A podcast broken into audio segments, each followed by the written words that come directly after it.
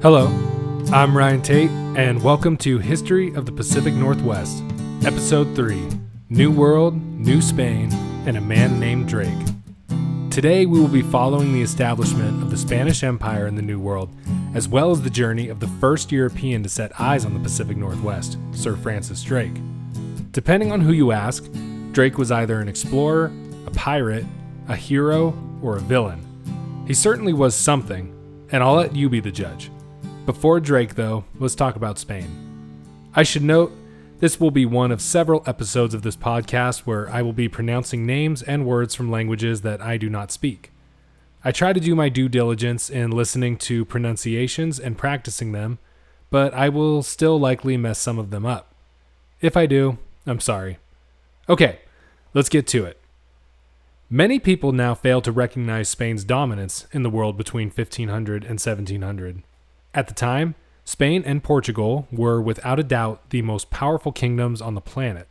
Spain laid claim to all South America, save Brazil, and much of North America, including two thirds of the modern day United States. Portugal claimed a massive trade empire throughout Africa and the Indian Ocean. For a time, other European countries had no hope of competing.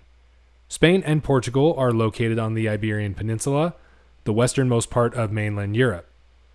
Portugal resides on the west coast, and Spain comprises the rest of the peninsula. So let's look at how these two kingdoms became such powerhouses in one of the most pivotal periods of human history. Back in 711 AD, an Islamic army called the Moors crossed the Strait of Gibraltar and conquered the Iberian Peninsula. The kingdoms of Spain and Portugal, both Catholic, found themselves subjugated in the Islamic Empire. At the time, there was no unified Spain. It was a grouping of different kingdoms. The kingdoms of Castile and Aragon were among the most dominant. Slowly and grudgingly, the Catholic kingdoms of the Iberian Peninsula resisted the Moors. This period was known as the Reconquista, or Reconquest. Portugal successfully ended its Reconquista by 1249. Spain, once united with the marriage of Isabella of Castile and Ferdinand of Aragon in 1469, drove out the Moors by January 2, 1492. The success of the Reconquista had Pope Alexander VI recognize Ferdinand and Isabella as the Catholic monarchs. All this created a religious fervor in Spain that would drive policy and action for the next 200 years. With unification and energy from reclaiming their respective kingdoms, Portugal and Spain would usher in a period of exploration in Europe. Which inevitably brings us to Christopher Columbus. It seems to be a rule that any history of North or South America must at least mention Columbus once, so here we go. Columbus's first voyage is tainted with myth, and his legacy is no doubt in question. Many have sought to vilify Columbus in recent years, while others maintain him as a hero of old.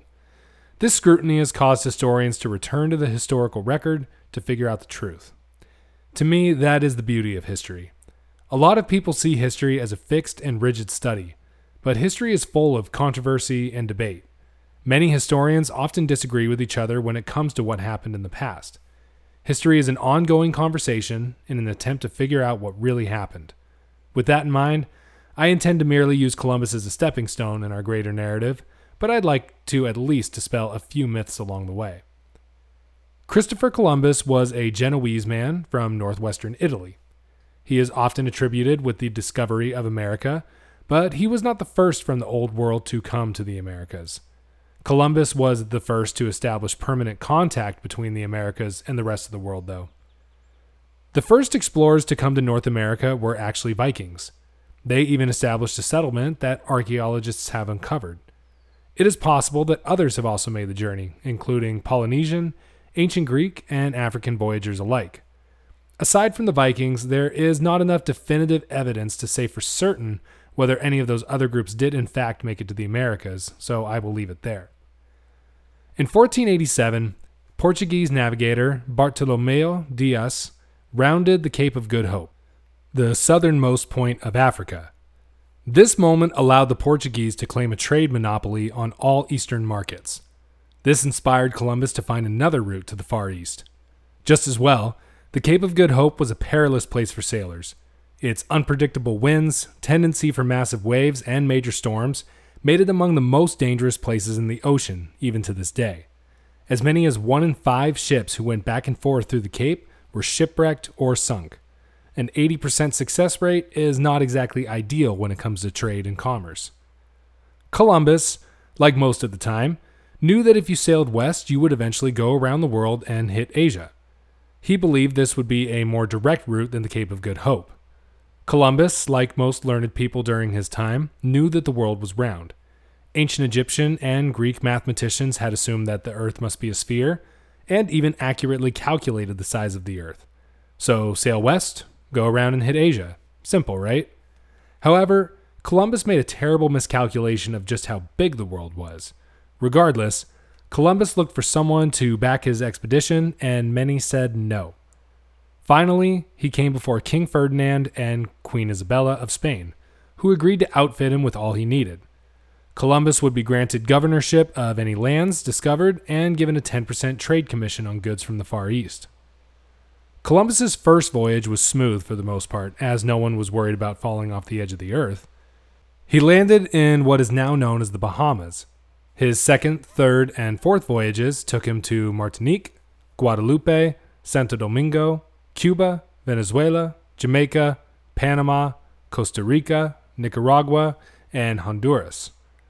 Columbus believed he had been going back and forth to Asia until the day he died. Some of his contemporaries realized that he had, in fact, discovered an entirely new continent. I want to pause here for a brief moment to talk about the nature of discovery.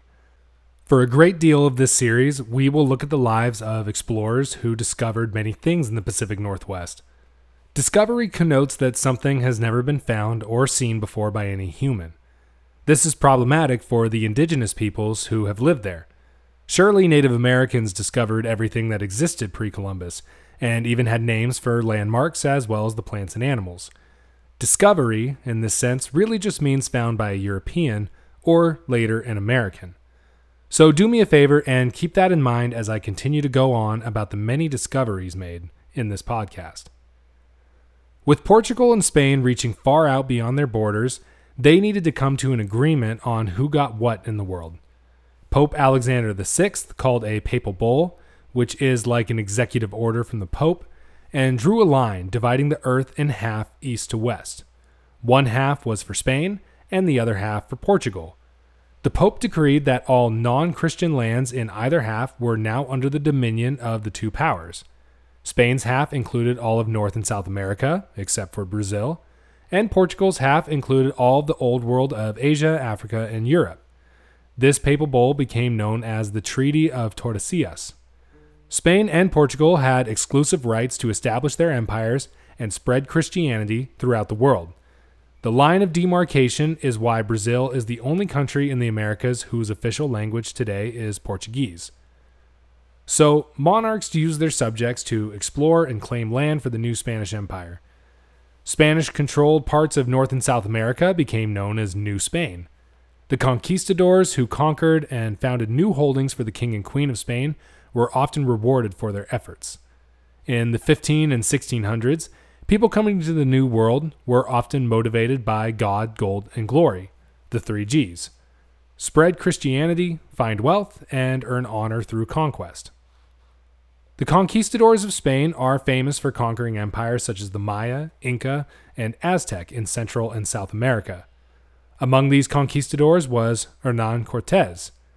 In 1519, Cortes led an expedition that caused the downfall of the Aztec Empire and helped establish a strong presence for New Spain in what is modern day Mexico. After Cortes consolidated his power in Mexico, he was asked by Spain's king at the time, Charles V, to continue exploring north. Cortes was unhappy that he was not awarded a governorship and an easy life behind a desk, but would follow the king's orders. This move by Charles V and Cortes would ultimately shape the future of North America. Part of Charles V's motivation for Cortes exploring north was to be one of the first to find what the Spanish called the Strait of Anian, otherwise known as the Northwest Passage. More than anything else, the Northwest Passage influenced exploration of North America. Most had assumed, or maybe just hoped, that a waterway existed in the North American continent connecting the Atlantic and Pacific Oceans. A northwest passage would mean that Europeans could save time and not have to endure the treacherous passage around Cape Horn, or use the Strait of Magellan, which was not much better. Ferdinand Magellan, whose expedition was the first to circumnavigate the world, had navigated a strait through South America that cut through the continent. However, the Strait of Magellan was not the most ideal. It was windy and rough with many twists and turns. If you did not know the way, you could easily get lost. While Cortez planned to outfit expeditions in search of the Northwest Passage, he had heard interesting tales of the land west of Mexico in modern day Baja California. The Aztec told him there was a place called Ladyland, reminiscent of the Amazon warriors of Greek mythology. Supposedly, Ladyland was a place rich in gold and pearls. The natives told Cortez that the warrior women would kill any man who intruded on their land, with the exception of mating season, as men were necessary to keep the population of Ladyland going. No male babies were kept alive, though. These warrior women were nothing to mess with. They had trained beasts and were masters of the golden weapons which they wielded. Cortez told Charles V of the prospect of discovering a land laden with treasure and was keen to find it. Cortez sent an expedition to California in search of the fabled land. The chief pilot on this expedition was a man named Fortun Jimenez. Not long after the voyage began, Jimenez led a successful mutiny to take the ship.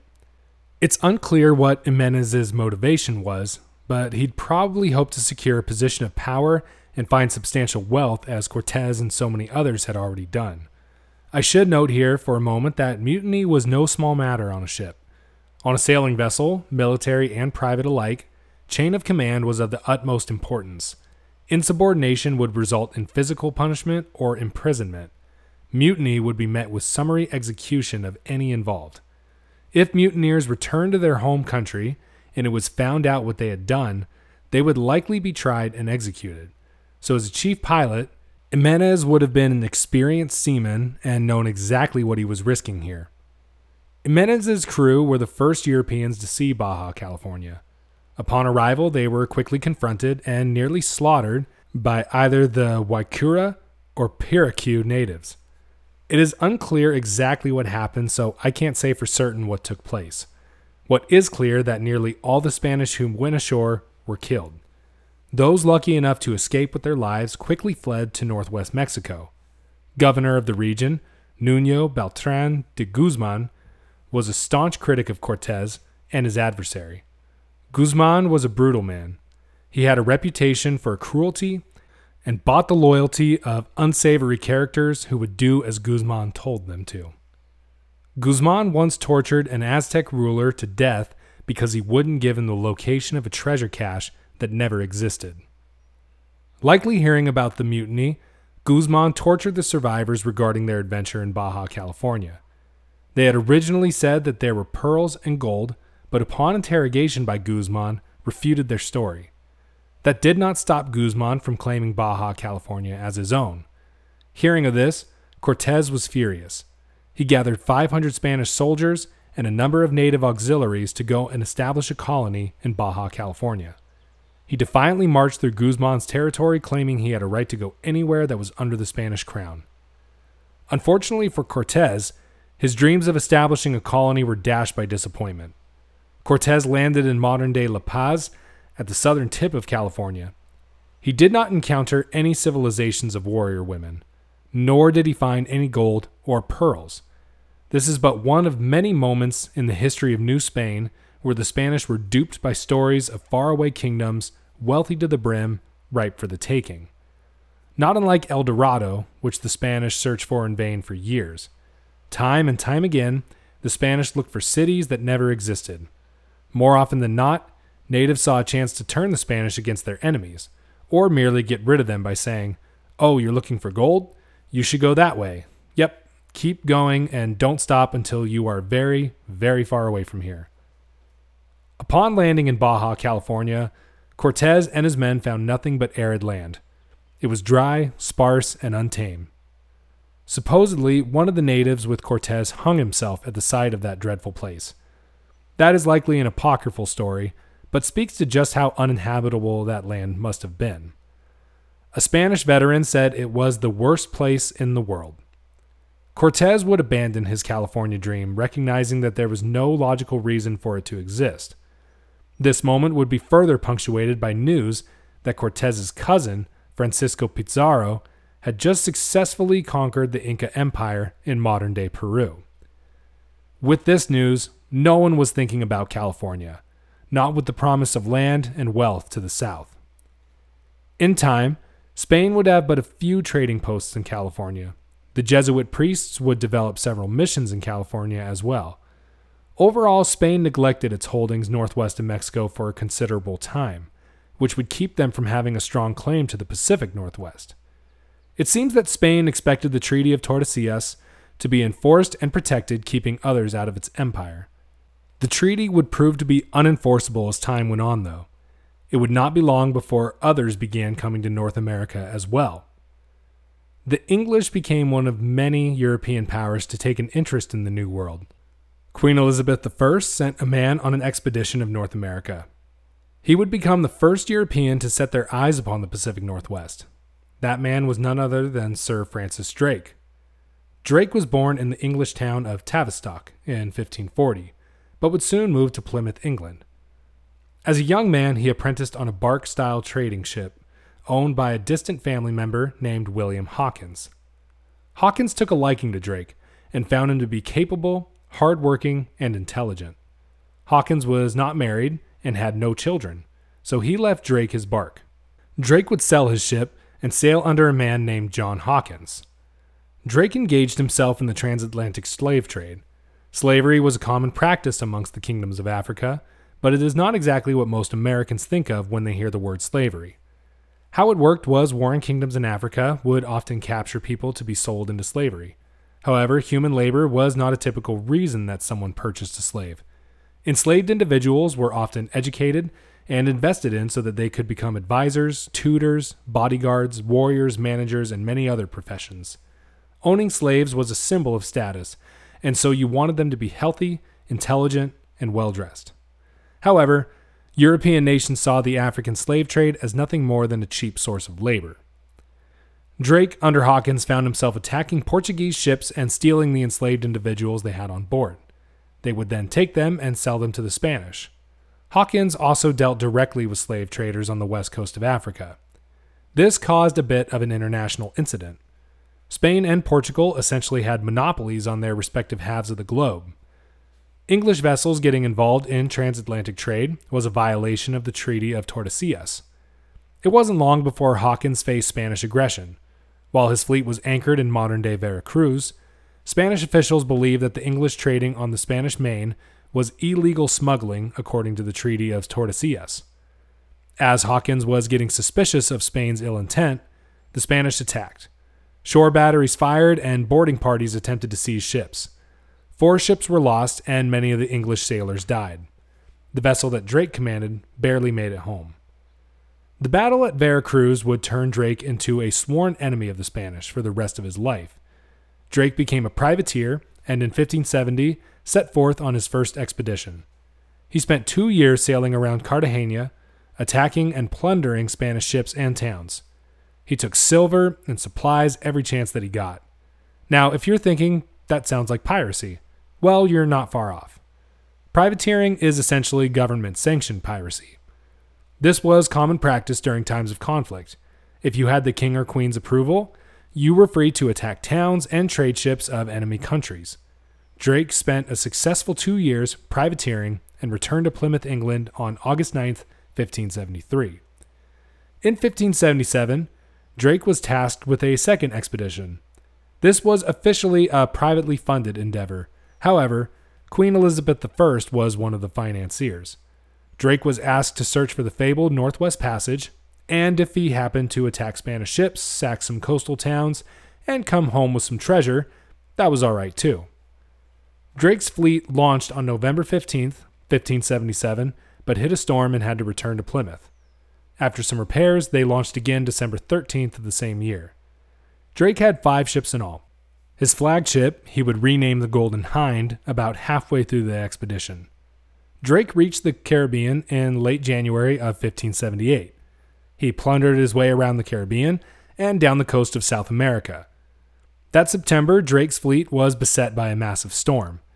It supposedly lasted 52 days. One ship was lost at sea and forced to return to England. Drake's flagship, the Golden Hind, and one other sailed through the Strait of Magellan and sailed up the west coast of South America. At Lima, Peru, Drake found a treasure trove of vessels and began further packing the holds of his ships. It was here that he heard there was a massive treasure ship currently northbound. Drake caught up with the ship and took it. He and his men were delighted to find 13 chests full of coins, thousands and thousands of pounds of solid gold and silver bars. In fact, it was too much for Drake to make off with all of it. But the holds were packed, and Drake was elated. With treasure secure, Drake navigated north in search of a passage back to England, heading east. Sources contradict how far north Drake made it. There is some speculation as to where he sailed to and where he stopped. It is certain that he sailed north and may have reached as high as Vancouver Island, near Washington. He then came down along the coast of Washington and Oregon, keeping his eyes peeled for a passageway. He was pushed ashore by wind at Coos Bay, Oregon. Drake said they were surrounded by thick, stinking fogs. Well, fog is absolutely on brand for the Pacific Northwest coast. Being hardly able to make sense of anything in the dense fog, Drake headed southways in search of a good anchorage to make some repairs. His most agreed upon landing site is at Drake's Cove in Northern California.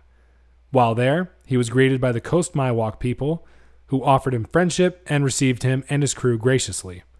They sang songs and offered gifts and food as a sign of friendship. First hand accounts of the voyage say that the Coast Miwok thought Drake and his men were gods. This is a common reaction to Europeans meeting native peoples in the New World. They often mistook friendly gestures and gift giving as some sign of worship.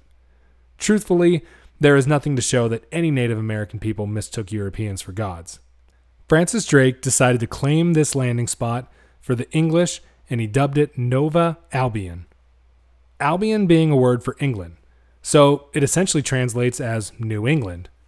Drake erected a marker with an engraving of Queen Elizabeth I and believed to be establishing a substantial English claim north of Spanish holdings. Drake left Nova Albion and sailed due west, where he would sail to Asia around the Cape of Good Hope and return to Plymouth September 26, 1580. Drake was the second person ever to circumnavigate the world, but he was the first Englishman to do so, and he was the first expedition leader who actually saw the whole thing from start to finish. Ferdinand Magellan, whose voyage was first, died before the expedition completed its journey.